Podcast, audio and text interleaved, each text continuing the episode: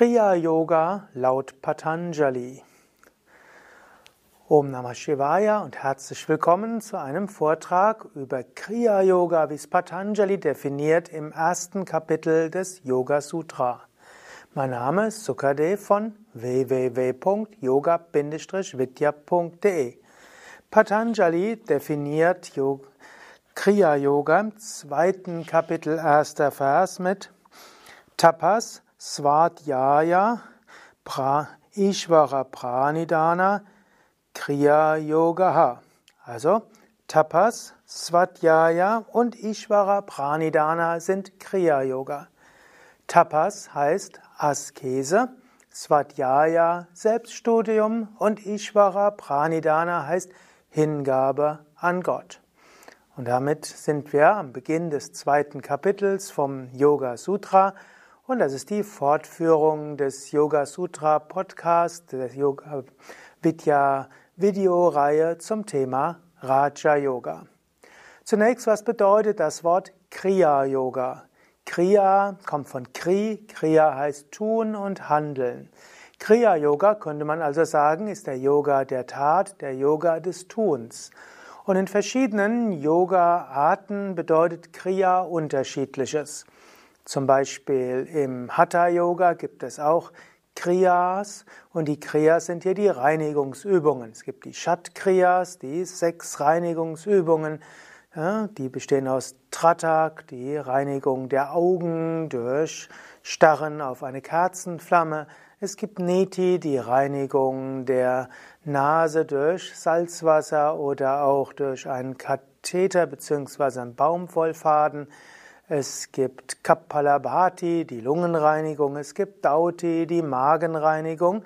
Es gibt Nauli, die Dünndarmreinigung und Basti, die Enddarmreinigung. Das sind die Reinigungstechniken im Hatha Yoga als Kriya bezeichnet. Man könnte sagen, in praktisch allen Yoga-Arten sind die Kriyas das, was man praktisch einfach tun kann. Und im Hatha Yoga, du kannst diese Kriyas machen, du musst weder flexibel sein, noch gesund sein, noch fit sein, noch irgendwas sonst. Wenn du diese Kriyas machst, geht's dir besser. Du kannst eben auch sagen, Kriyas sind in allen Yoga-Arten und Yoga-Wegen das, was man einfach tun kann, ohne irgendwelche Vorbedingungen zu erfüllen und es geht einem besser. Es gibt zum Beispiel auch Kriyas im Bhakti-Yoga. Da wird manchmal werden dort die neun Bhakti-Techniken auch als Kriyas bezeichnet, sofern man einfach äußere Dinge macht. Also wenn du den, den Schriften zuhörst, Shravana, wenn du Kirtan singst, Kirtana, wenn du Altar pflegst, Pada Sevana, wenn du Blumen darbringst, Archana, wenn du dich formell verneigst, also wenn du also Vandana ausführst, all das sind Techniken, die du machen kannst und die dir helfen, dein Herz zu öffnen, dass es dir gut geht. In einem anderen Bhakti, Bhakti-Tradition ist zum Beispiel Almosen geben, Pujas machen, Homas machen, Altarlicht entzünden und so weiter, wird dort als Kriya bezeichnet.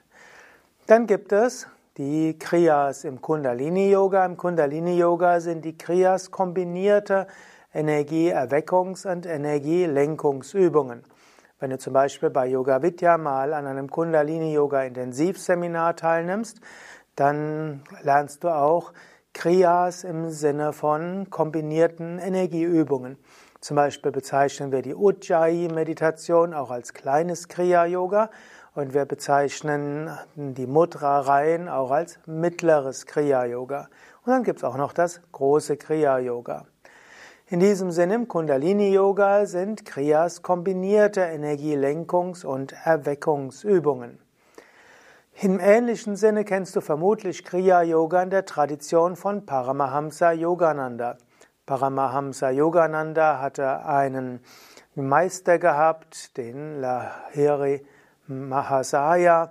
Und dieser hatte einen Schüler gehabt namens Sri Yukteswar. Und Sri Yukteswar war eigentlich der direkte Guru von Paramahamsa Yogananda.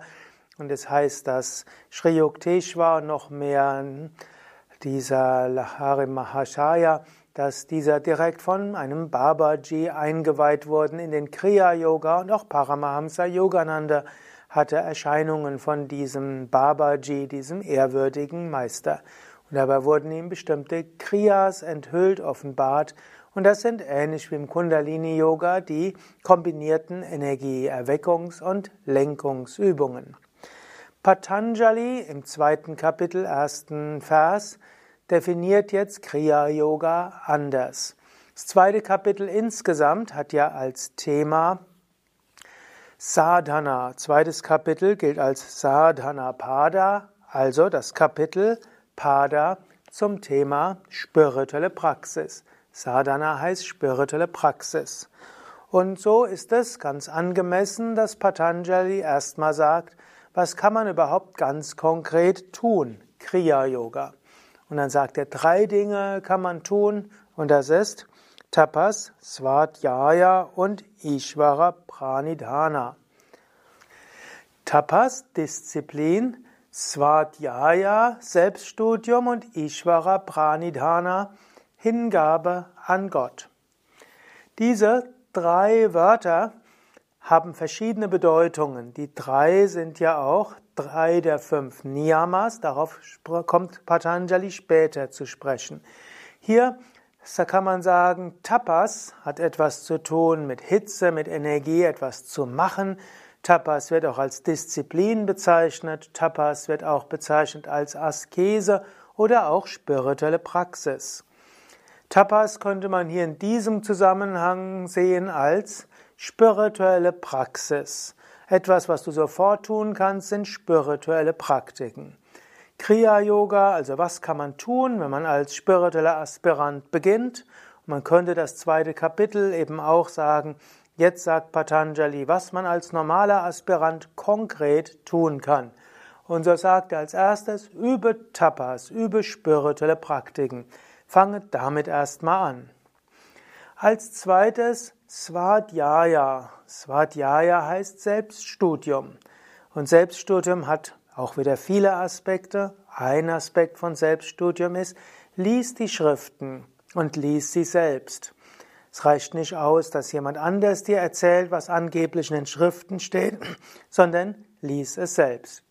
Es ist das Jahr 2017, das sogenannte Lutherjahr, 500 Jahre Reformation und eine der Hauptkontributionen von Martin Luther war, dass er gesagt hat, jeder muss die Bibel selbst lesen. Christen sollen mündig werden. Und heute im Jahr 2017 ist das etwas Allgemeines. Jeder Christ ist gehalten, auch die Bibel zu lesen und nicht darauf verlassen, dass die Priester das schon richtig interpretieren. Ähnlich auch Patanjali, der etwa vor 2000 Jahren gelebt hatte, hat auch seine Schüler aufgefordert, lest die Veden selbst, lest die Upanishaden selbst, lest in der Bhagavad Gita und anderen Schriften. Überlasst das nicht allein den Brahmanen. Es gab ja durchaus eine Phase im sogenannten Brahmanismus, also einem bestimmten Aspekt indischer Religiosität, wo es hieß, Brahmanen, die Priester, die es gelernt haben, die sollen die Schriften lesen und die sollen es anderen interpretieren. Patanjali sagt, nein, lies es selbst. Für uns natürlich heute selbstverständlich, die ganzen Schriften gibt es, sie sind äh, gedruckt und man findet sie auch rezitiert und man kann sie als E-Book runterladen, kostenlos auf den Internetseiten. Bei Yoga Vidya haben wir ja die wichtigen Schriften Bhagavad Gita, Yoga Sutra, auch Upanishaden, Hatha Yoga Pradipika, Atma Bodha und Vivekachudamani und noch eine ganze Menge andere direkt im Internet. Du kannst es sogar kostenlos einfach runterladen. Patanjali sagt eben, studiere diese Schriften selbst. Und mein Tipp wäre auch, studiere auch selbst die Schriften. Verlass dich nicht nur auf, auf das, was irgendwelche Leute sagen, was Spiritualität sei. Verlass dich nicht nur auf das, was Leute sagen, ihnen wäre irgendwie, sie werden in Überbewusstsein gefallen und jetzt wollen sie dir erzählen, wie du hinkommst. Die Schriften selbst studieren hilft dir, manchen, manchen Irrtum nicht zu begehen und auch die subjektive Erfahrung zu deuten und in die Perspektive zu bringen. Ein zweiter Aspekt von Svadhyaya ist eben auch Introspektion. Selbsterkenntnis ist der erste Schritt zur Besserung. Werde dir bewusst, wo stehst du eigentlich? Wie tickst du? Wo sind deine Verhaftungen? Womit identifiziert sich dein Ego? Und so weiter. Und noch tiefer Svadhyaya heißt, versuche tief in dich hineinzugehen, um dein Selbst zu erfahren. Gut, das waren jetzt drei Hauptaspekte von Svadhyaya. Zum einen, studiere die Schriften, lies jeden Tag. In unserer Tradition sind es Bhagavad Gita, Yoga Sutra, Upanishaden, Hatha Yoga, Pradipika und vielleicht auch noch Vivekachudamani, Atma Bodha, Bhakti Sutra. Lies in diesen Schriften selbst. Svadhyaya. Ich hoffe, du hast die letzte Woche etwas darin studiert. Natürlich, jetzt hörst du gerade etwas über den ersten Vers des Patanjali, aber es ist auch gut, selbst dir Gedanken zu machen. Erster Vers des zweiten Kapitels. Gut, zweitens, werde dir über dir selbst im Klaren und lege dir Rechenschaft ab. Dazu kann übrigens auch hilfreich sein, ein Tagebuch zu führen. Gerade Swami Shivananda hat empfohlen, ein spirituelles Tagebuch zu führen, wo du reinschreibst, was praktizierst du, was will, also erstmal auf der einen Seite, was hast du heute praktiziert und auf der nächsten, was willst du die nächsten Tage praktizieren. Dann sei dir bewusst, wie reagierst du? Was hast du über dich selbst gelernt? Und dann eben auch, woran willst du arbeiten? Was hast du für letztlich Einsichten gehabt im Leben? Und wie willst du die umsetzen? All das ist Svadhyaya. Und eben der dritte Aspekt ist, geh ganz tief nach innen, in dein wahres Selbst in, und spüre die Tiefe deines Wesens. Mindestens erahne sie zwischendurch immer wieder. Der dritte Aspekt von Kriya Yoga ist Ishvara Pranidhana, Hingabe an Gott. Denke an Gott, bitte Gott um Hilfe, bitte Gott dich zu führen, bete und tu das, was du tust, für Gott und bringe das, was du tust, Gott dar. Morgens, wenn du aufwachst, sage, O Gott, dein Wille geschehe. Und o Gott, zeige mir, was du von mir willst. Oh Gott, alles, was ich tue, will ich dir darbringen. Bei Yoga, in den Yoga Vidya Ashram singen wir auch jeden Morgen am Ende des Arati Tayena Vacha, was auch immer ich heute tun werde mit meiner Sprache und mit äh, meinem Körper, Kaya, Körper, Vacha, Sprache, meiner Sindriya mit meinem Geist und mit meinen Sinnen Buddhyatmana war, mit meinem Intellekt und mit meinem eigenen Selbst, mit meiner Natur, mit meinen Emotionen, mit meinem Besitz, allem. Was auch immer ich tue, ich bringe es dir dar. Und abends, bevor wir schlafen gehen, wiederum das Arati und dann sagen, was auch immer ich heute getan habe, Gutes wie auch weniger Gutes, Gelungenes wie auch weniger Gelungenes, mit Körper, mit Psyche, mit Worten, mit allem. Ich bringe es dir da, ich lasse los. Auch zwischendurch am Tag sich bewusst machen, hinter allem ist die Gegenwart Gottes. Letztlich der Wille Gottes geschieht, letztlich das Universum läuft abgelenkt von einer höheren Kraft. Ishvara Pranidana, Hingabe an Gott.